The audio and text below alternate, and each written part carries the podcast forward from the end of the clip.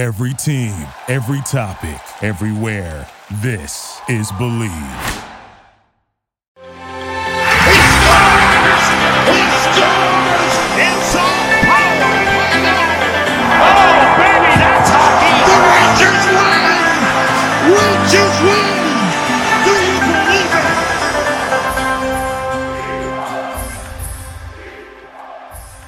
Welcome to another edition of the Blue Crew Podcast, New York Rangers podcast on the Believe Podcast Network. It's an emergency episode. It's a panic episode, but not actually. But things are definitely not great right now for the New York Rangers. I'm Johnny Lazarus, joined by my co-host Cody Frankel. We got a great interview today with Arthur Staple, the New York Rangers reporter for The Athletic. And we had a lot of good conversation with him, so we don't really want to talk too much. I'm going to hand it over to Cody to say what up. What's up, everyone? So this week, we've been asked for a long time to have a mailbag episode. So we are going to have a mailbag episode, and we're not going to get into our normal hoopla, and we're just going to go right into listener questions. The only thing I want to say beforehand is massive week for baseball, the winter meetings. The Mets just signed Justin Verlander. Good for you guys. Lost out on DeGrom. Stevie Cohen said, I'm good.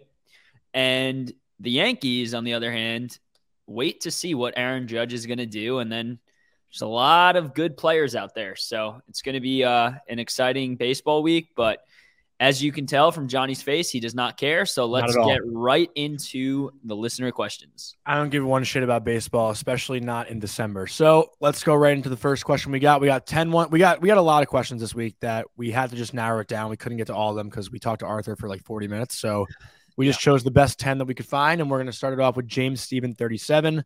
Straight up, should we fire Gallant? Do you want to go first on this or should I? Yeah, so we do touch on this in the Arthur interview, so I don't think we need to go too in-depth into this. Well, we didn't give our opinions, really, so. Sure. Listen, I think this guy is clearly a good coach, but that being said, there comes a point in time where you need to start taking responsibility, and like you can blame the players, you can blame whatever, and he's doing a lot of, you know, the blame game, like, oh, it's not us, it's not me, it's, you know, it's this, it's that, it's this, it's that. And I think it's going to come to the point, if the Rangers do keep trending down like this, like, yeah, there's going to be no other excuse other than clearly he's doing something to not motivate the players as they should. So for right now, I'm going to keep this at neutral and I'm going to say, like, don't fire him. But definitely don't extend him. And we'll just have to wait to see how these next, 20 or so games play out. So I don't think they should fire him. I just think, like, he should at least finish out the season. Like, let's, give it some time to turn around. Mm-hmm. But that being said, we're recording before the St. Louis Blues game tonight because I'm going to the game. We got a lot going on right now tonight. So we just wanted to, get everything out there in the morning. But the Rangers have a pretty tough stretch coming up the next 5 games. So it's, including the Blues game tonight, they got in Vegas on Wednesday, in Colorado Friday, back home against the Devils on Monday, and then home against the Leafs on Thursday, which we're going to. I think if the Rangers only win one out of the next 5 games, he's gone. I think the way that they've been playing, not only against their opponents on a regular night basis, but the weaker opponents like the Blackhawks and the Senators and all these games, the Ducks, they should be winning. That's where I'm a little alarmed. And that's why I think I could see him getting fired, even though I don't think he should. But it's because of those bad losses to the bad teams where it's like, hey, these are games that we have to win. If he can't get that job done, someone else can. So I think if the Rangers go 1-5 or 1-4 in the next 5 games, he's gone. And that's where I'll stand on it.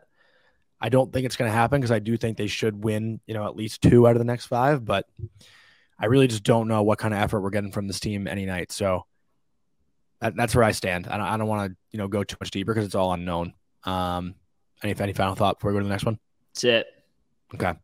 Second question from M.Crank10. Time to move some assets to get a defenseman.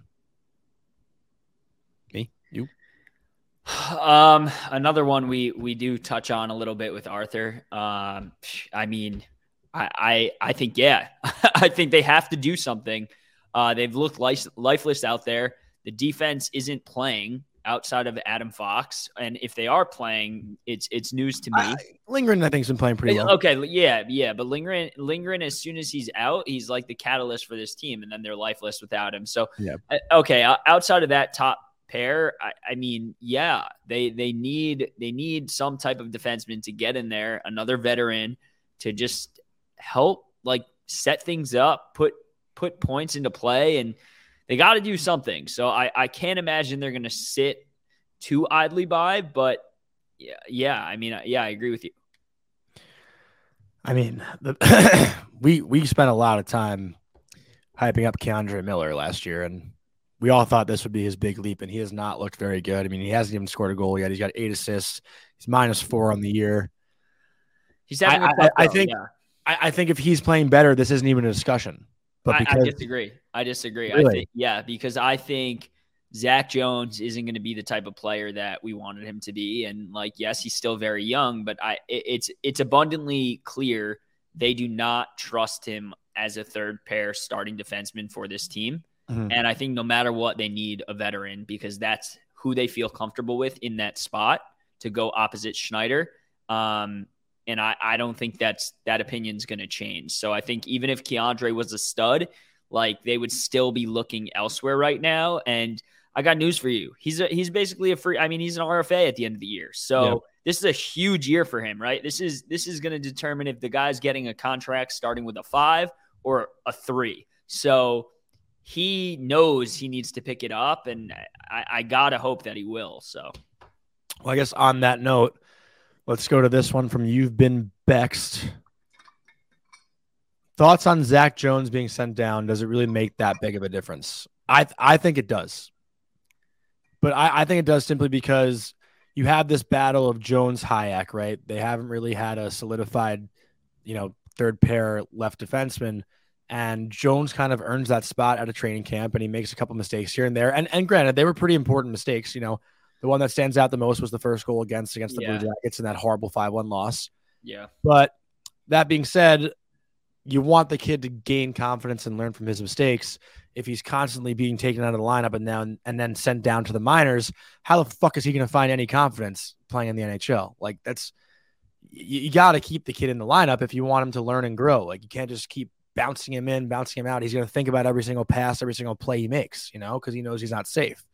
So I think that's where it makes the difference in his, like, personal confidence and development. Like, okay, to the team, does it make that big of a difference? Probably not. But for his own sake and his development, and I'm not, like, speaking for him, but, like, I've been there where, like, you're worried about every play you make when you're not a solidified every night guy. So I think it is a big deal for him personally, but I don't know if it is really for the team. Yeah, you pretty much said it. I think the argument can be very valid and had that Hayek has outplayed Jones. I don't think so. I don't think you can clearly say Jones is playing significantly better. I don't think you can say that. I just don't. I mean, I've been watching them, and I don't think you can go out there and just say, like, does Jones have more upside? Sure. Nobody is questioning that, but I don't think you can go out there and say there's that much of a difference between the two right now. And because of that, Jones is essentially expendable to Hartford because Hayek's either playing slightly worse, the same, or slightly better. So that's kind of where my thoughts are there. Yeah. Want to move on to the next one? Let's do it. I don't know if this is a joke or not. Eric Weinberger, 5. When will Panarin get traded? Eric, funny guy. Yeah, non-starter. But there's people that want that. Yeah, I mean, hit me up in the DMs if you want that. All right, next. This one is kind of a piggyback off that. I wasn't going to include the when will Panarin get traded, but this one kind of it leads into it. So, looking back, was signing Artemi, first name basis from Nicholas Branca, signing Artemi hurtful or helpful for the future of this team? We would have the money for Booch and more time on the ice for the young guys. Very good question, first of all. It's a very good question. It's not even a question of or concern in that regards, like, completely helpful. I mean, this guy is one of the best players in the NHL. He is a massive, massive free agent that came to this team when he didn't need to. And not only that, they stole him from the Islanders because that was the other favorite to get him, which is huge for us because we sure as shit wouldn't have wanted to play this guy for 7 years. And number two, he does so much for this team. He's a fun player. He's probably the most talented player on the team. He's a superstar. And not only that, but this team didn't have that much when they signed him, and he allowed this, like, other free agents to want to come here, right? Other big players and big free agents that weren't here at the time, like, they're like, oh, Artemi Panarin went there.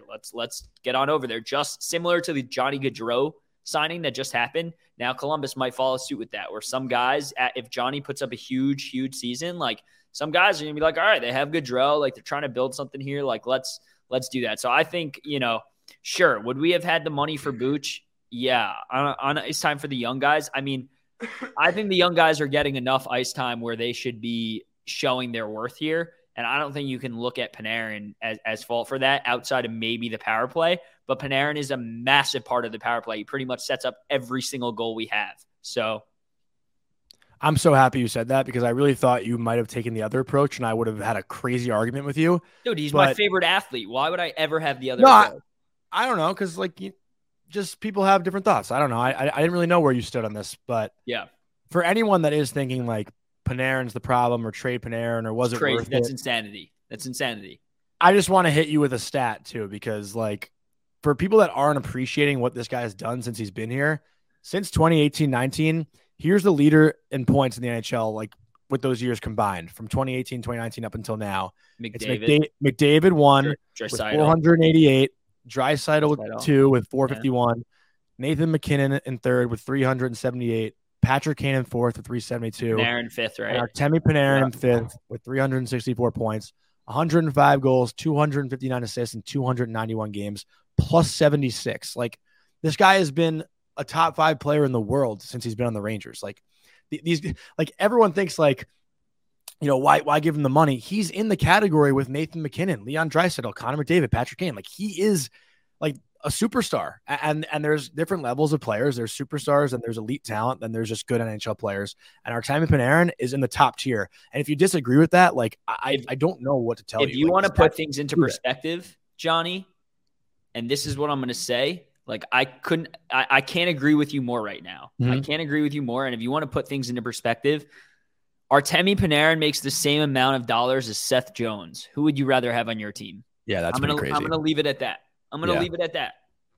That's wild. But yeah, like, this is just, you know, emotional Ranger fans, I think, you know, being typical, whatever you want to call it. But Panarin has been nothing but incredible since he's been a New York Ranger. So, like, anyone who disagrees, I just, even in the playoffs last year, I know there was a lot of narrative about him, like, not being great. 16 points, 20 games. Sure, he wasn't great, whatever you want to call it. I disagree completely. Let's go to the next one.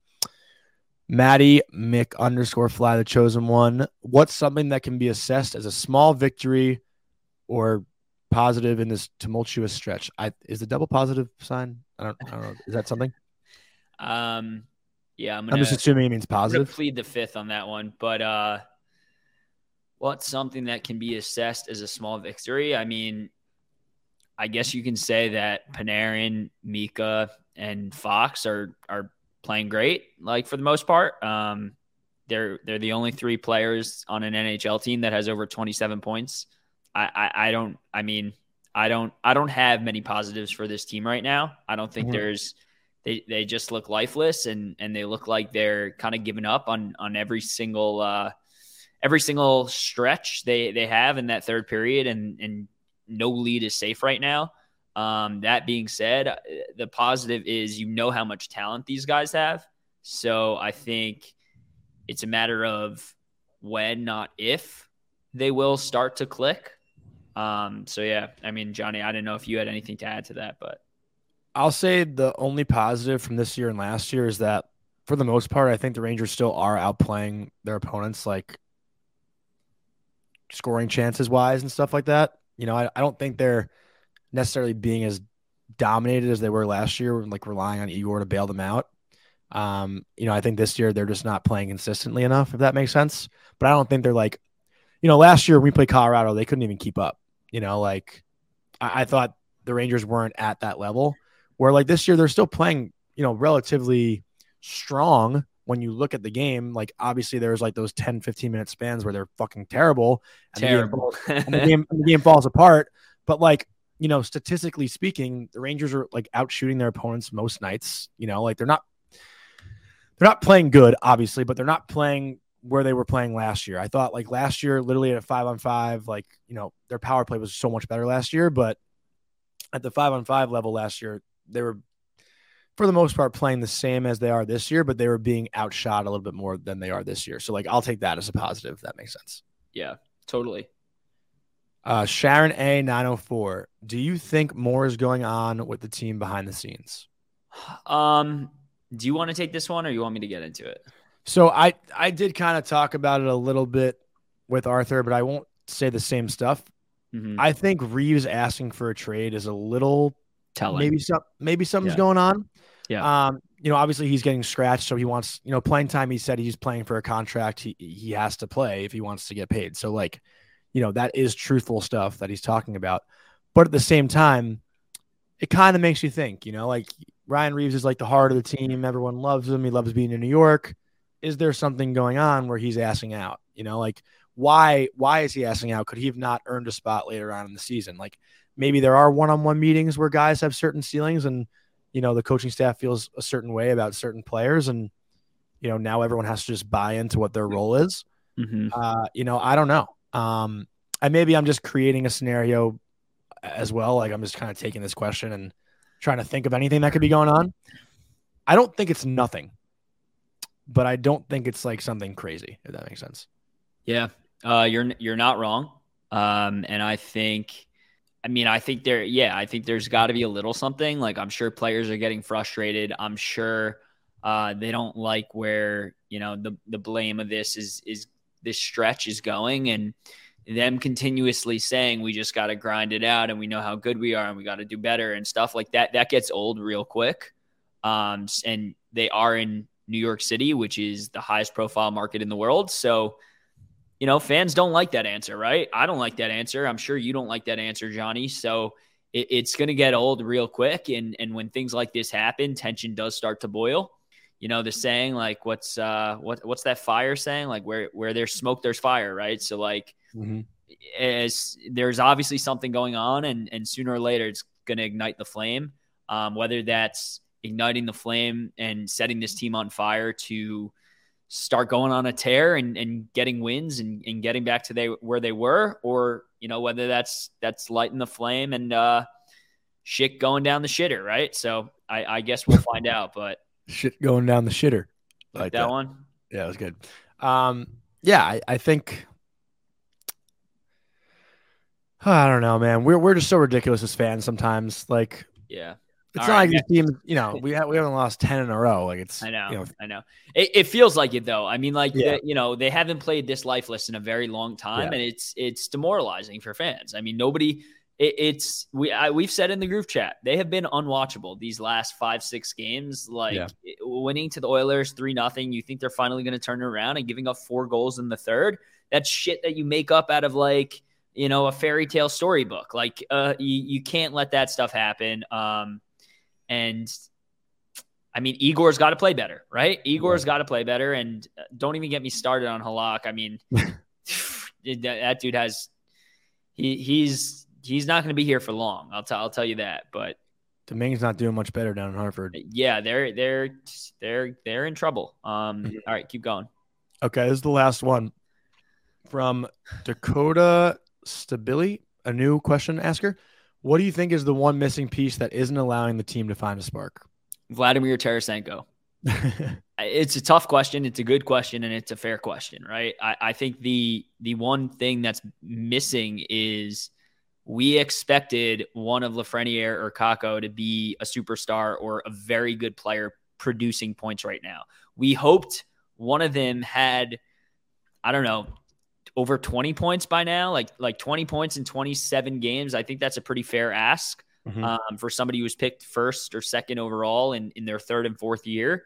Right now, neither of them has over like 12 points or even maybe even 10 points. I don't even know what it is at this point, but it's very frustrating. And I think that's the missing piece right there. We need more from that third line, and we need one of those two guys to really just take off and take some pressure off of our top players in the Panarins and the Mika and, you know, the Kreiders and the Foxes, right? So, like, we definitely need a little more from them. And another guy I look to is Vinny Trocheck. He was on a tear to start the season. He was playing really well. I think he might have had like 14 points in 17 games or something like that. And now in his last 10 games, he has like 3 points. He's been pretty much a non-factor.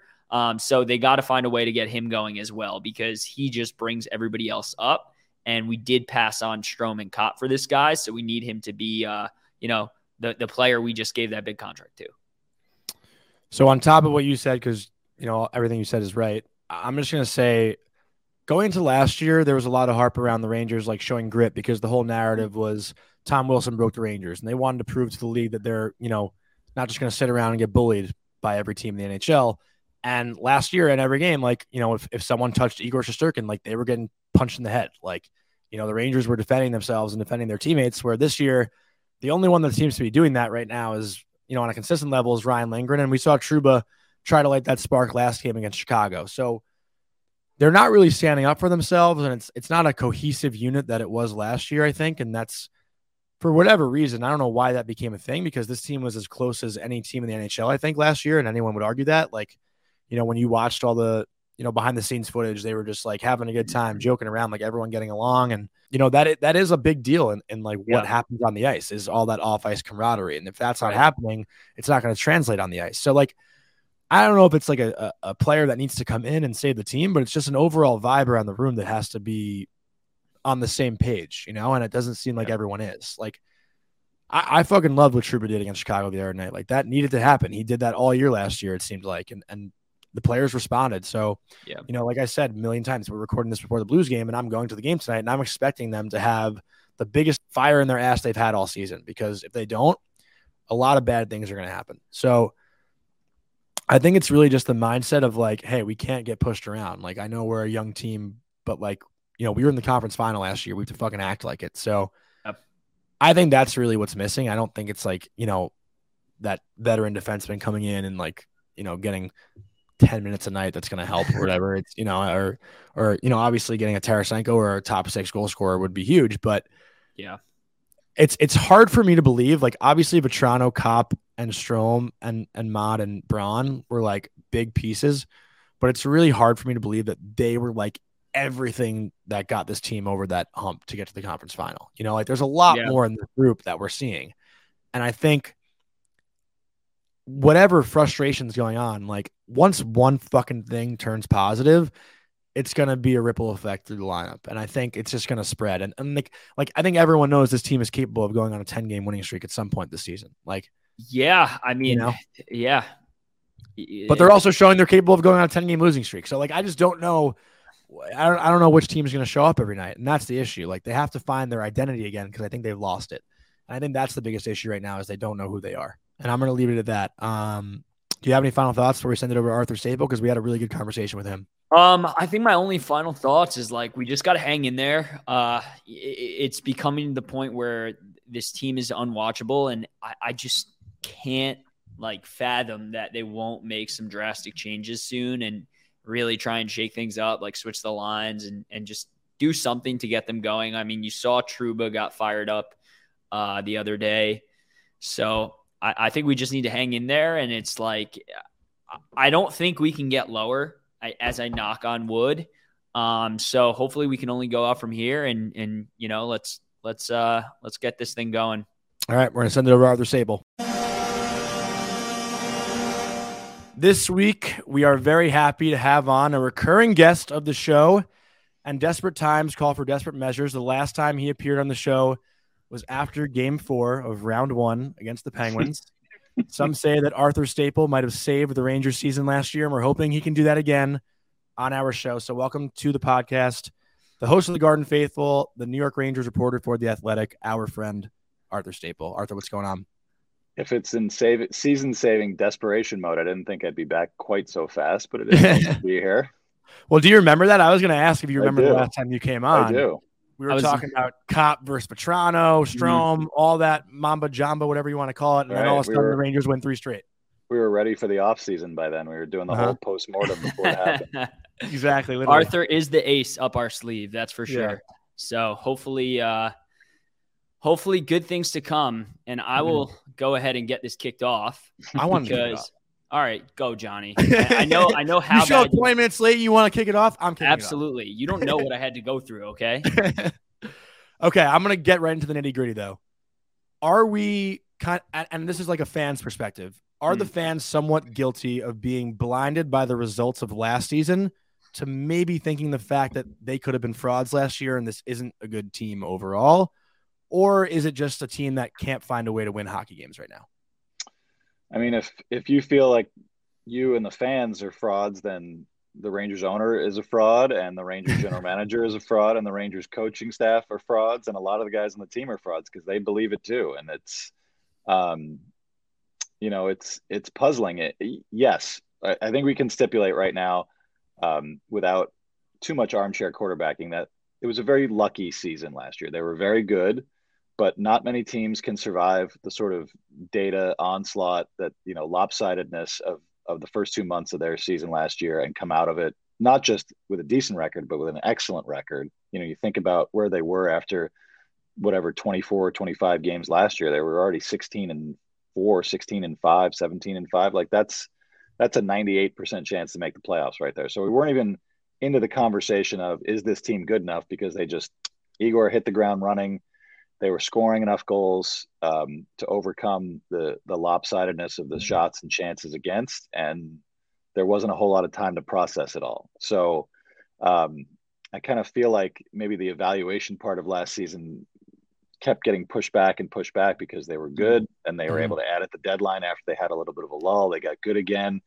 They got very lucky in the playoffs and also were successful at times, and then you know, came within a couple games of making a final. So you push off that evaluation part to the point where everybody's already believing that they can do it again because you have a goalie who's just won a Vezina, who's in his prime.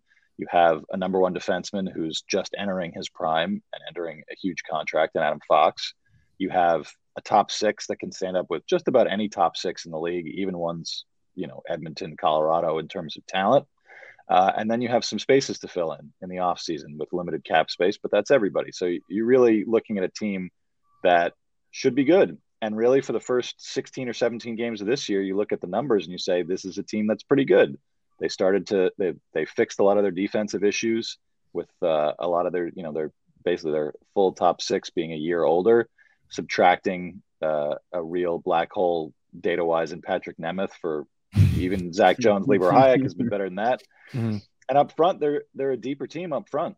You've got the younger guys that have more experience. You've got the older guys that are still pretty fresh. And then you've got a much, like we're seeing it now, a much better fourth line than they had at all last year. And then you have Igor. So what could be wrong? Well, the luck is now exactly in the opposite direction. And maybe not right now, but up until maybe that 17-game mark where they hadn't really gotten a lot of traction there. You know, they're dominating the shots and the chances battle, but shooting percentage was terrible, and they just weren't getting a save when they needed it. And that, I think, you get worried about that in the back of your mind because you say, if we don't turn it around and start to get results, then guys are going to start cheating. Then we're going to see the bad metrics come back, and our goalies are going to lose confidence. And now I think it may be a little bit quicker than I thought it was going to happen, but here we are where we're talking about after a third of the season – is the coach going to be coaching into 2023? Are they going to trade a core piece of this team to not just to shake it up, but to just try to change direction a little bit? It's amazing how quick it can happen. And I don't necessarily think any of the people that said this team was due for a big regression, probably tap dancing a little bit because they've regressed big time. They've regressed from way in the black to way in the red. So they're due for a course correction if they change nothing else. But also it went from genuinely surprising to now it feels like a mess. You know, it really feels like we're into they got to string some wins together. Things are going to change. Yeah. So I want to jump in right there because you made some really good points, and it's obviously been a very first rough, you know. Rough and first, I don't know, 26 games, 27 games now. So it's probably the lowest point for this Rangers team and these Rangers fans since maybe even the announcement of the rebuild, maybe earlier. But I think you said it. This team is just too resilient to fold over like this. So from your perspective, you mentioned a little bit about what gives, but what do you think needs to change in order to right the ship here? You know, the group of media, there's always lots of questions about changes. Is someone going to get benched? Do you need to send a message? You know, I feel like Jacob Trouba sent a message to his teammates the other night, not just with the hits and the fights, but really the throwing the helmet and yelling at his own bench. You don't see that in the NHL these days. And I think that was a pretty demonstrative thing. And that's the sort of thing that can wake guys up, because it's not coming from your coaches. It's coming from a guy that you have essentially elected your captain, your leader. You know, and I think there are definitely some guys, and as I think it was, you know, Gerard Gallant said it this morning, if it was one or two guys, you could sit one of them out, or you could make a change, you could bench somebody in the third period. But it's more than that. I think you're looking at a team with, you know, you've got Mika Zibanejad, you've got Chris Kreider, they're doing what they normally do. I think if you're looking for positives, Jimmy Vesey's probably been a positive, just because he came from nowhere and he's getting paid the league minimum, and he's providing some support. Whether he belongs on the first line long-term is a different conversation, but for now, I think he's doing what you need him to do.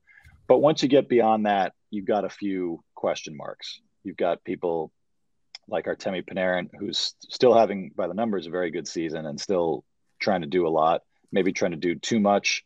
You've got Vincent Trocheck, who hasn't really found his spot yet. He's contributed, you know, he's made some contributions on the power play. He's a good face-off guy. But again, I think you've got a guy who looks for emotion from within, as opposed to a guy who's trying to bring a lot of people together, who plays with fire, but also maybe can teeter over into trying to do too much category. And then you've got the kids. You know, Filip Chytil has had a really good year, I think. Now that he's out again with a second injury, you start to wonder if he can stay healthy, and that's a concern. And then you've got Kaapo Kakko, who I don't know what the word in Finnish for bad luck is, but he's got it tattooed on his forehead this year so far. I don't think I've ever seen a guy with this many grade A scoring chances in a 5-foot radius around the net who just can't finish. It's unbelievable, and it's got to be in his head. And then I think as far when you're talking about up front, you know, Alexi Lafreniere was a guy who came out the first shift of the playoffs where you say, like, you know, he had a 19-goal season, a really good year, was obviously pushing for more time last season and maybe not so thrilled with still being a third liner at the end of his second full season. And he comes out that first shift of game one against the Penguins, and he almost sends John Marino into the blue seats with just missed him completely, and the boards just rattled. And I think that was like, oh, this guy is taking his game to a new level. And he certainly did all the way through the playoffs.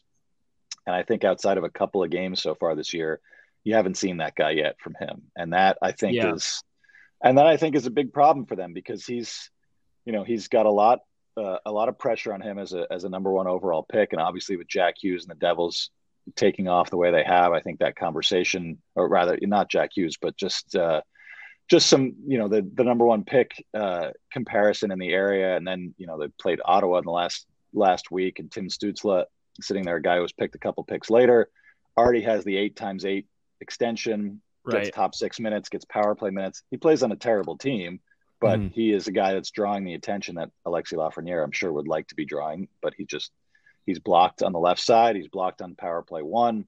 So maybe it's starting to affect him a little bit. And I wonder, it's a far-fetched thought to me, but if there was a change to be made that wasn't coaching change or a minor change, I wonder if Chris Drury is thinking maybe that's the spot that we make a huge change in, a real sea change in the middle of the season, to trade a guy who's coming up on restricted free agency, who's probably going to want a big contract regardless of how he's performed.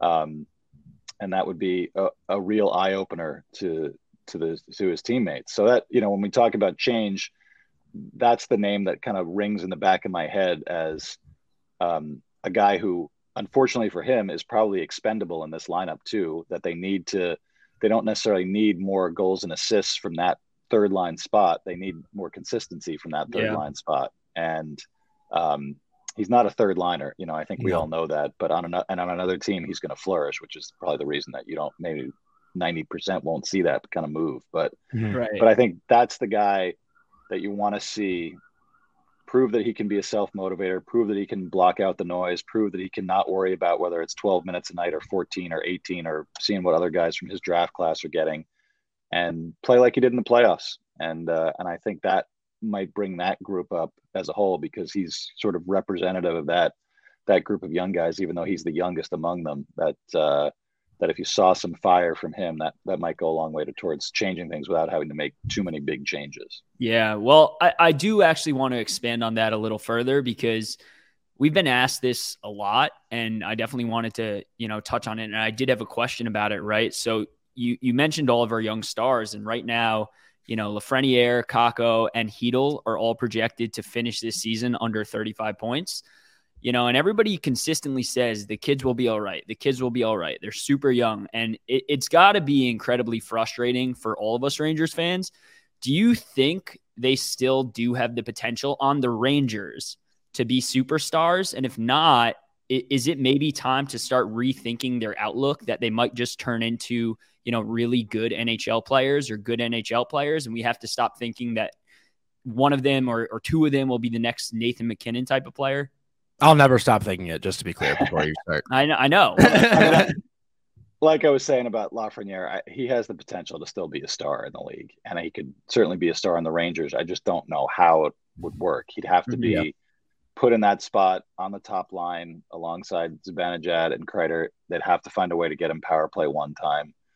It's a real impossible situation for Chris Drury and Gerard Gallant, because if you decide that, you got to take somebody off. Are you taking Vincent Trocheck off? Then you got to realign kind of that bumper spot. You're not taking Chris Kreider out of the net front, which is a spot that Lafreniere probably would be pretty good at. You're not putting him in Zibanejad or Panarin's spot.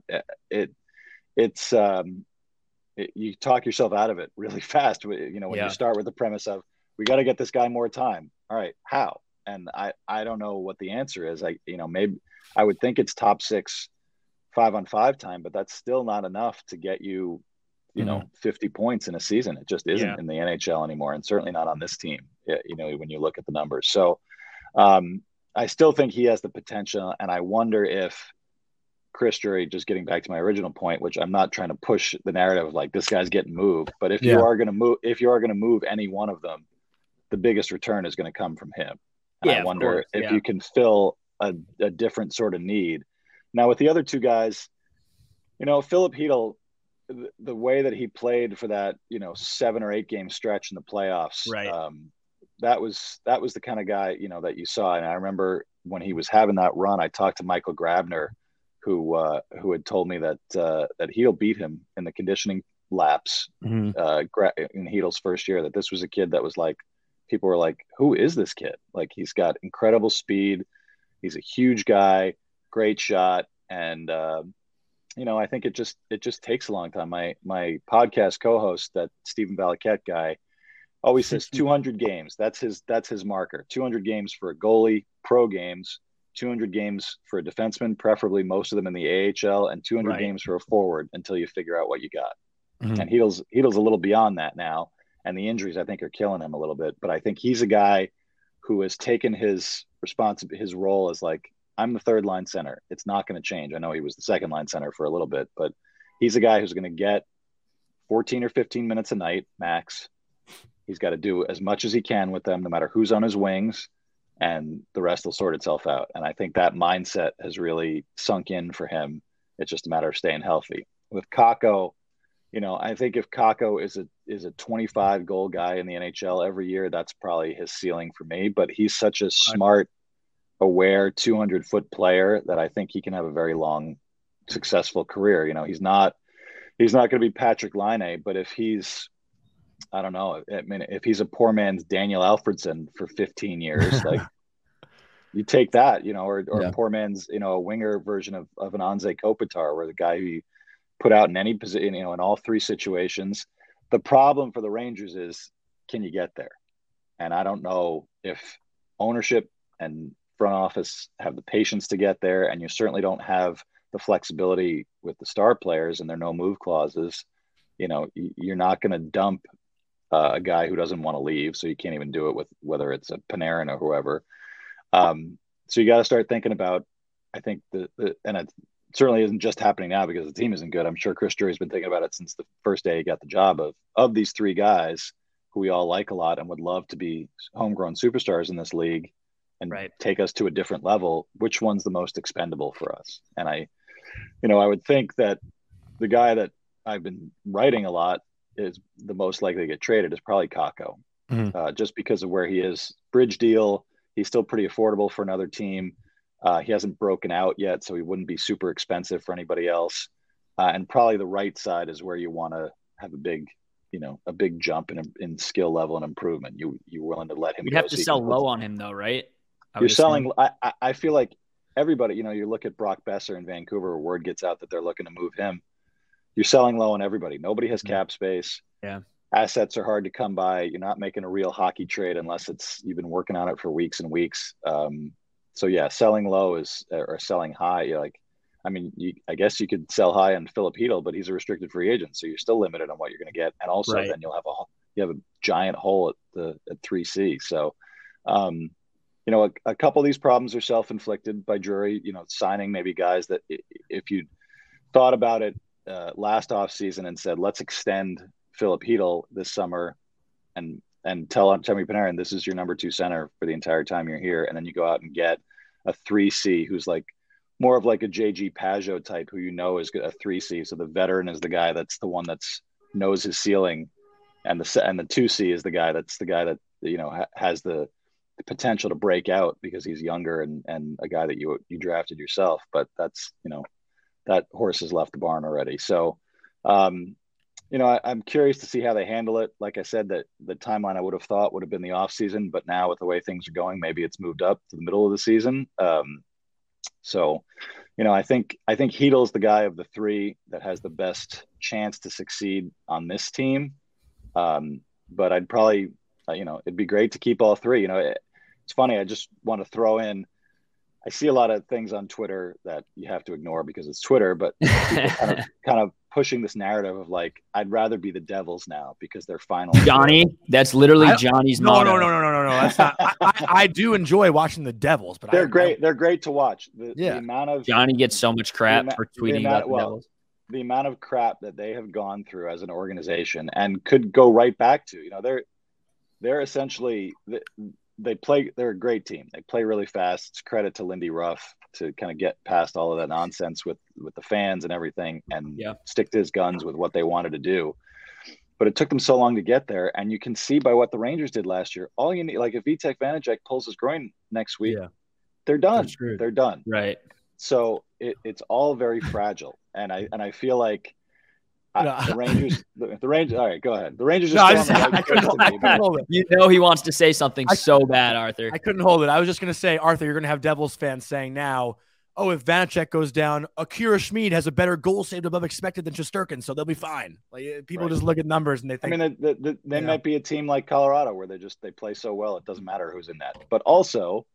And believe me, I hear it from some Devils fans already who are upset that we don't really cover them as much as we'd like to, but it's above my pay grade. So, I just using them as an example of a team that's been bad for a long, for a decade, basically with one decent year in there thrown in. And I don't know why you would want that. I think the Rangers are still in a better position for the long haul because they have the mix of good players who are not necessarily fully past their prime. They've got the young guys and they've got the goalie that, at some point is going to turn it around. It may not be this season, which is horrible to think of, but he's not going to be terrible forever. And he certainly hasn't even been terrible this year. There's just been a few decisions that have been made around personnel wise and not stopping enough pucks when you need him to. Yeah. And just the last thing to harp on the kid stuff, because, I don't want to, dive too deep into it, but is there somewhat of a concern too that Lafreniere asks for a trade? Because, you see it last week or 2 weeks ago with Ryan Reaves. He asked out because he's not getting the opportunity he feels he deserves. Maybe that encourages Lafreniere to speak up and say something. And you see Reaves now having 3 assists in 5 games at the Wild after having 0 points in 12 with the Rangers. There's no guarantee that Lafreniere even wants to sign here again. That's where I'm concerned now because, from the player's perspective, I've been at a place where I knew the coach's opinion of me. I knew that wasn't changing.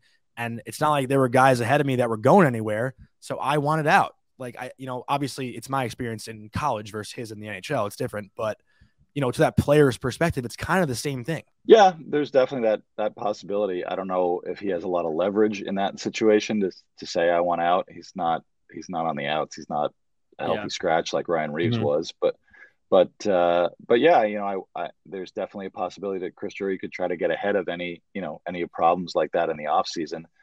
And to be perfectly honest, if the coaching staff thinks of him one way right now and they continue down this path, he's going to have a new coaching staff to evaluate him either by the before the end of the season or heading into next season. So you might not want to make that kind of declaration before you know the way that the rest of the coaching staff situation is going to shake out. Yeah, that makes complete sense. And I mean, we are talking about the coaching staff a little bit here, so to go into that a little further. I mean, how hot could Gallant's seat really get if the Rangers keep this up? Do you think they could make a midseason, switch if they keep trending downwards, or would it be something that would, try and keep things cordial and figure it out in the off season? I mean, when you have an owner like James Dolan who doesn't meddle a lot with the Rangers, but clearly made a huge move, wiping out the previous front office and hiring Chris Drury, and he's the lone guy in charge right now. And then they turn around and have the season that they had. I think when you get the expectations in, they don't just come, like I said, from the fans.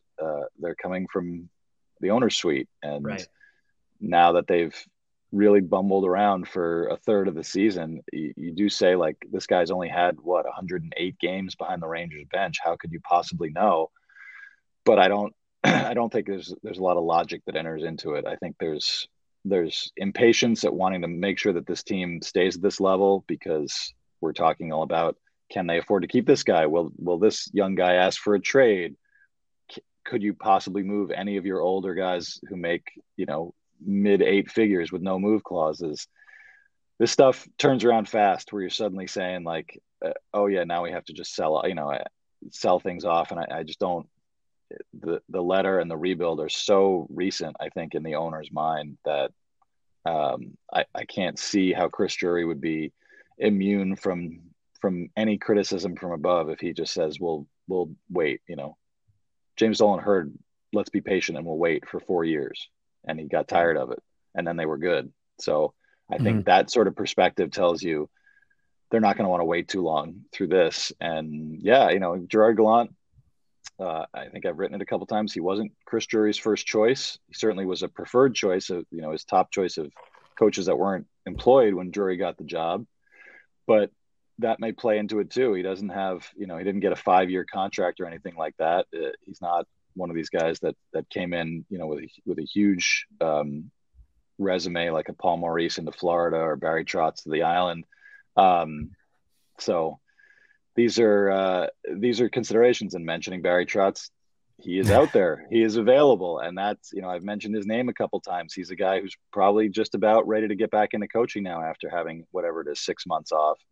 And I don't think he'd be very shy about coming to coach the rivals of the team that just fired him. He might actually like it. So there are options out there too for Chris Drury. So, maybe if we were in a situation where every good coach, every top 10 all-time wins coach was locked up, maybe you'd say, all right, we'll punt it to the offseason and we'll see what shakes out. But when there's a guy that's available that might work, that's worked in a lot of different places with a lot of different kind of teams, and also, is going to be very much in demand when the offseason comes, when teams start reevaluating things.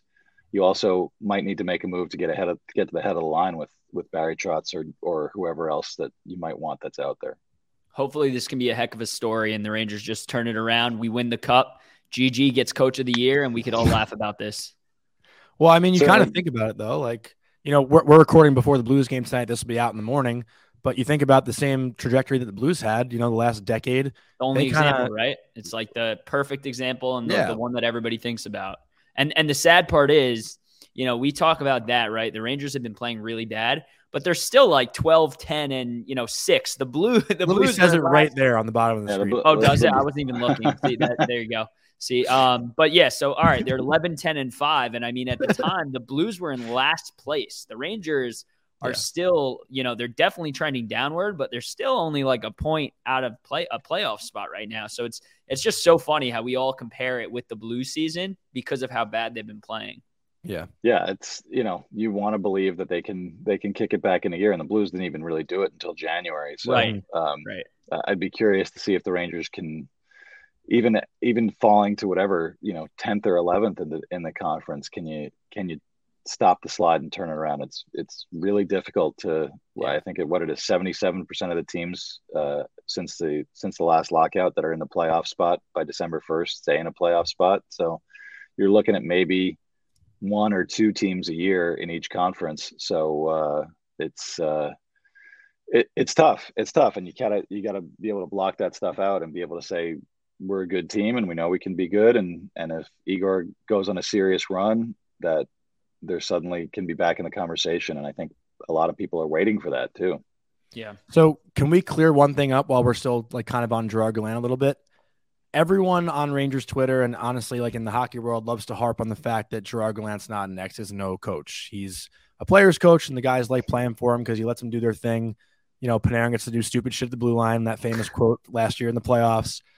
At what point do you have to blame the players? Because not every coach is X's and O's. And it's, Arthur, I don't want to take words out of your mouth. We were talking a little bit before. Like, these are grown men. They don't need someone to come in and give them a kick in the ass if they want to compete. Like, I think at a certain point of the season, it's not like, oh, there's going to be a coach that comes in and saves us.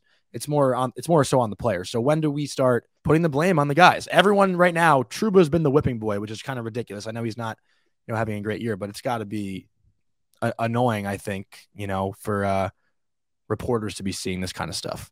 I mean, I've been around a long time, and I think one of the more popular misconceptions, I think, among fans is that pro coaches operate the same way that your kid's little league coach operates, where the coaching is almost all motivation and very little anything else. And it's couldn't be more the opposite for pro guys. And that's, I think in the NFL, it's a little different, but really, Gerard Gallant is the type of guy that players like to have because he treats them like adults. Even the guys that are teenagers, says, you're in the NHL now, I'm not going to babysit you. I'm not going to micromanage you. You show up to work, you come to work prepared. We show you some video. We talk a little bit, we get to know each other, and the motivation part and the emotion part is up to you. There's no Newt Rockne speech between periods. It's one of my favorite questions about after a game where a team's down by a couple of goals and then they come back and win. It's like, oh, what did the coach say? It's like nothing. Like, you can watch the little video on MSG Network. Gallant's in the room for the same 45 seconds and he leaves. Like, these are grown men getting paid big sums of money, and if the motivation isn't there from within, and if the fire doesn't come from within, you end up with a situation like they had on Saturday night, where Jacob Trouba's throwing his helmet and yelling at his teammates to wake the F up. Fucking loved that, by the way. And, I think if you're looking for a lot of external motivators or things that, someone's going to inject some emotion into the room, like, you're going to look for a long time in pro sports, especially in pro hockey, because it's just, if you're not self-motivated, you're not going to last very long. So, that part of it with Gallant is people get upset because it looks like he's not doing anything. It looks like he's not responding to the situation. He's not throwing a clipboard. He's not jamming fingers and guys. He's not calling timeout and ripping guys on the bench. But that's not his style. And I think the coaches that do that last far shorter amount of time than the ones that don't, because players don't like to be shown up. Like, no. The ones that have a lot of pride and do show are self-motivated, think like, what the hell is this guy telling me, yelling at me, embarrassing me in front of 20,000 people or on TV? Like, I don't want that. So, but the flip side is, if the players do not respond to a coach who's more laid back, then it really looks bad, because he isn't doing a whole lot to turn the tide. And I think rosters and restrictions and salary cap and all those other little things that we tend to push to the side when the emotions come to the forefront and say, we do the do something Twitter meme. There's not a lot to do. He's not as he said, as I mentioned earlier, like he's not going to bench one guy because it's not one guy that's causing the problems. And there, you can't make wholesale changes. You know, Johnny Brzezinski goes in for Ryan Carpenter tonight. That's, I don't know what else you can do. There's not a top six forward just hanging out in Hartford waiting for the call. Yeah. You know, they've got Brennan Othman in the OHL, and maybe if they make it to April and somebody's still messing around, you know, somebody's still not showing what they need to show, then maybe when his OHL season is done, he can come here and jump in and light a fire. But there's just not a lot of movement. So it's either a trade, coaching change, or you just sort of live with what you got. So, you know, it's difficult. And I understand that when it comes to fans, it's emotion coming out. It's not, no, you know, you talk somebody down a little bit and say, well, they can't do X, Y, and Z. You know, nobody that's ever been mad in the history of the world, whether it's with your folks or your kids or whatever, say like, you know what you should really do here is calm down and listen to my 10-tweet thread. Like, nobody wants to hear that. Yeah. So it's okay to be mad. I mean, it's frustrating to watch them not show enough emotion, or, you know, after what Trouba does, they get a goal, the garden's all fired up, and then they come out and Trouba hits a post and everybody just kind of sags, right? Because that was it. That just took the air out of it. And you know, I don't know how you get it back. And so I think with Gallant, yeah, it might end up costing him his job. I think it did a little bit in Vegas, where he didn't really respond to some changing situations in terms of the team and the emotion within the team. But, you know, the fact that he's had this sort of very public and unique track record of being fired in Florida, which was a complete mess from top to bottom down there the year that he got let go. And then in Vegas, which I think was more of a preemptive strike by the Golden Knights front office. Yeah, he may end up taking the fall for this. I don't know if they lose tonight, if it'd be this week or next week or in a month, but they do have to get themselves together. And if it does come together, I don't think it's going to be anything demonstrative that he did. He's presided over, you know, his way helped them get to a conference final 6 months ago. So I don't know that he feels like he has to change a whole lot. Okay. So that being said, this is perfect transition into my last question for you here. Yeah. You did mention we are tight against the cap. We all know that we are pretty cap strap moving forward here. We got to pay Lafreniere, K'Andre, and a few others. But we do have a little flexibility here right now after the Reaves trade. And then as we get closer to this deadline, we'll get more and more. But the team is trending downwards, as we said. Do you think Drury is looking into any potential moves right now to possibly bring someone in who can, you know, help change this Rangers narrative a little bit, give them that extra boost? Or is it kind of just like you're going to sink or swim at this point until the deadline, and then we'll figure it out from there? Cody wants you to say Tarasenko. Oh, no. I don't think it's a forward. I think they have help, defense problems for sure. If there's a help right now option on the market, I can't even think of a left-handed defenseman who's cheap enough to. I've been talking about him for years. I mean, Seattle's going to be a top 5 team in the league this year. I don't know if they're giving anybody up yet. But I don't think it's like a John Klingberg or anything like that. I think they want a lefty version of Justin Braun. I think they would just kill to have a 29, 30-year-old, you know, it's easy to armchair quarterback this one, but if they had gone for Mark Giordano in the offseason when he ended up going to Seattle and was available, I think a lot of their problems might have been solved in terms of their bottom pair. You know, you see the way he's flourishing in Toronto now. He's probably been their best defenseman this season, but that's Neil Lundqvist guy's looking kind of good, huh? Yeah, but he wouldn't really fit what they needed either. I think here, you know, I think they want a stabilizer. They want a guy who's reliable, who just every shift is the same. Right.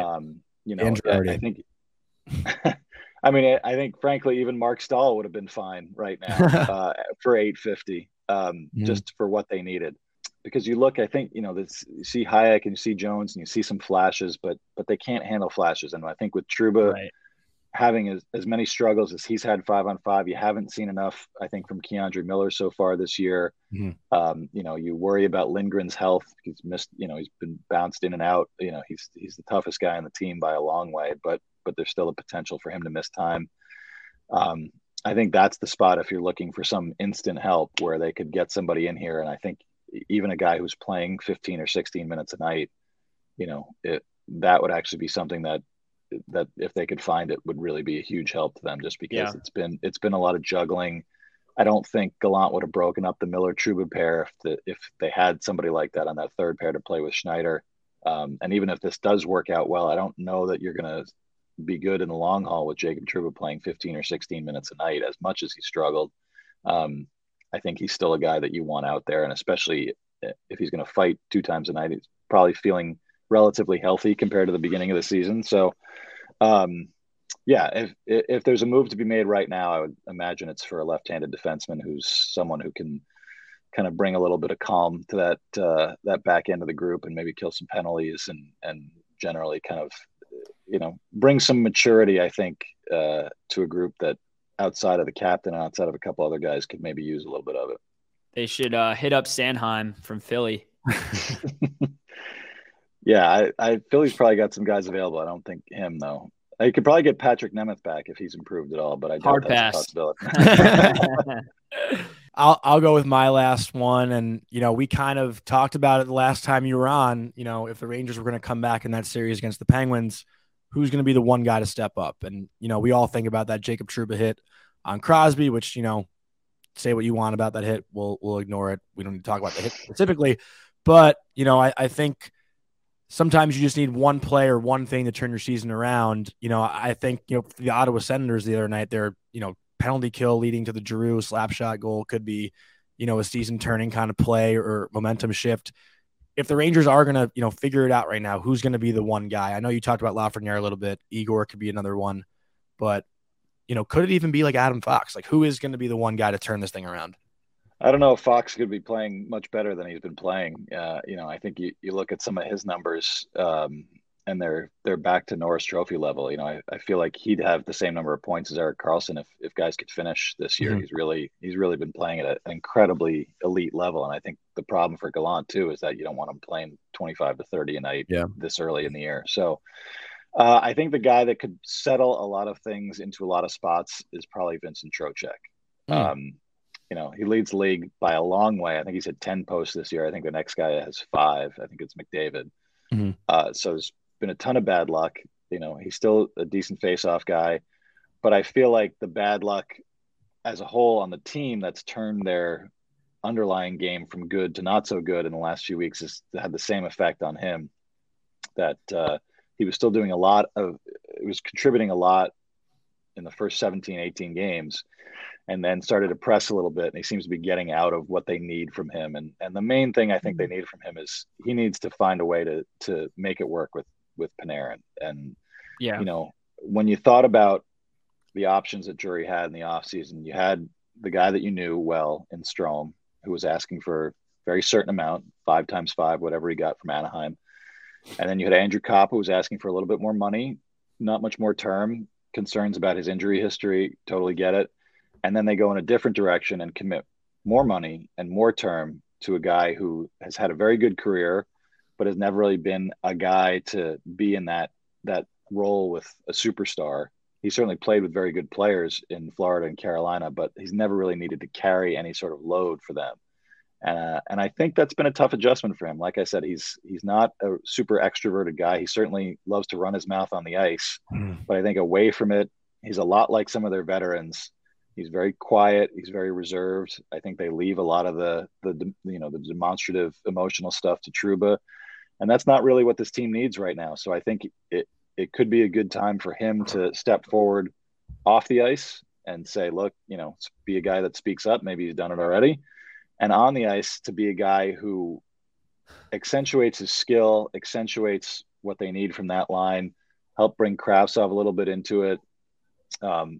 He's a guy that loves to stir shit up and get under people's skin, and that's great, but that's not what this team needs from a guy that's playing on the line with Brad and especially with Kravtsov. They need a guy who skill first, shoot first, and the hitting the posts. I don't know what you do about that to get that stuff out of your head, but I feel like he's kind of the linchpin guy that if it clicks for him and it clicks with him and Panarin, then everything else can fall into place, and guys are not wondering, well, maybe I should be up here because, if you're a Lafreniere or Kakko, why am I getting 12 minutes a night when this guy, all he does is hit the post and take faceoffs and he does nothing else? And he's playing 8 more minutes than me. So if there's a way to solve this without making any other changes, I'm looking to Trocheck to see if he's the guy that can kind of turn the key for them. Yeah, it makes sense. I thought you were going to say put Julian Gauthier on the first line. I'm a Gauthier fan. If there's a situation that's worked out perfectly for anybody on this team, it's Julian Gauthier being a total afterthought in training camp, where he played his ass off, didn't sulk when he went to Hartford, and came back, and 9 minutes a night is the idea. Like, he's like, I don't know, man. He's looked good. He's got this is the perfect amount of time to maximize what he can offer. He seems to be a lot more confident. Yeah. When you can have a fourth line that's relatively the same night in and night out and not have to worry the way that they did last year, where they were just ham and egging it all the way through the season. Ham and eggs. I haven't heard that since my freshman year of college. Sorry. I'm old. It's that's an old saying. Yeah, I haven't heard that in a long time. Ham and eggs. So yeah, one less thing to worry about. Certainly got plenty of concerns on this team higher up the roster, but if you don't have to worry about a Sammy Blais or a Julian Gauthier or whoever's in between them, then things are good. Well, we want to thank you so much for stopping in. Thanks, Arthur. Big supporters of you. We love you. And thank you for being my Twitter dad, as you self-proclaimed it. Well, they won't keep me from chirping the hell out of you on there. Yeah. So keep up the dumb tweets. And every time I get a DM from Arthur, I shoot my pants. All right. Thanks, guys. Thank you. Thanks, Arthur. Yeah. We really want to thank our friend Arthur Staple for coming on. Last time he came on, everything turned around, so we were kind of hoping it'd be the same vibe this season. Right. Just a great guy and you know, a lot of good insight, and he knows the game. He's been around the game for such a long time, so really fun talking to him. Yeah, it was a great time. And for some further context of why we were making a joke at me at the beginning, I was like 20 minutes late to our interview because I was on the UPS line. I had to drop something off quickly, and it literally took 45 minutes, and it's a block away from me. It was the craziest thing of all time. But yeah, Arthur's the accountability. Man. Accountability. Arthur's the man, and we have a huge, huge interview coming up next week. You all know him, you all love him, so we're really excited to get you guys to listen to what he has to say next week, and we're not going to tell you who it is, but we can say it's a former Ranger. He is a former Ranger and definitely a fan favorite. So we're excited. Before we do go, I don't know why this is still on the screen. Before we do go, let's just give our prediction for the Blues game because we are recording before it. And aren't you going tonight? Yeah, I'm going. Cool. But it'll be fun when this comes out tomorrow to see who had a better prediction, I think. Probably me. So what do you think? I think 5-3 Rangers tonight. You think we're dropping 5 goals against them? Bennington's been a fucking mess, and the Blues have let up three plus. Igor's got to start, right? He is starting, I think. Okay. Honestly, it's not a bad score. You're right. I forgot that the Blues have been doing that. I'm gonna say 4. I'm gonna say 4-3 Rangers. Oh, really? Fucking good prediction, man. Wow, yours was 5-3. All right, you just stole my shtick. Okay, fine. You know what? Because you were an asshole, I'm going to say defining Rangers win. Shit goes down tonight, 4-1 Rangers. Get at me. That's a better prediction. All right. Thank you guys for listening, as always. Big one coming on Monday. We're going to drop it Monday morning. Yep. Next week. So we love you guys. Thanks for listening. Send it off, Cody. LFGR, baby.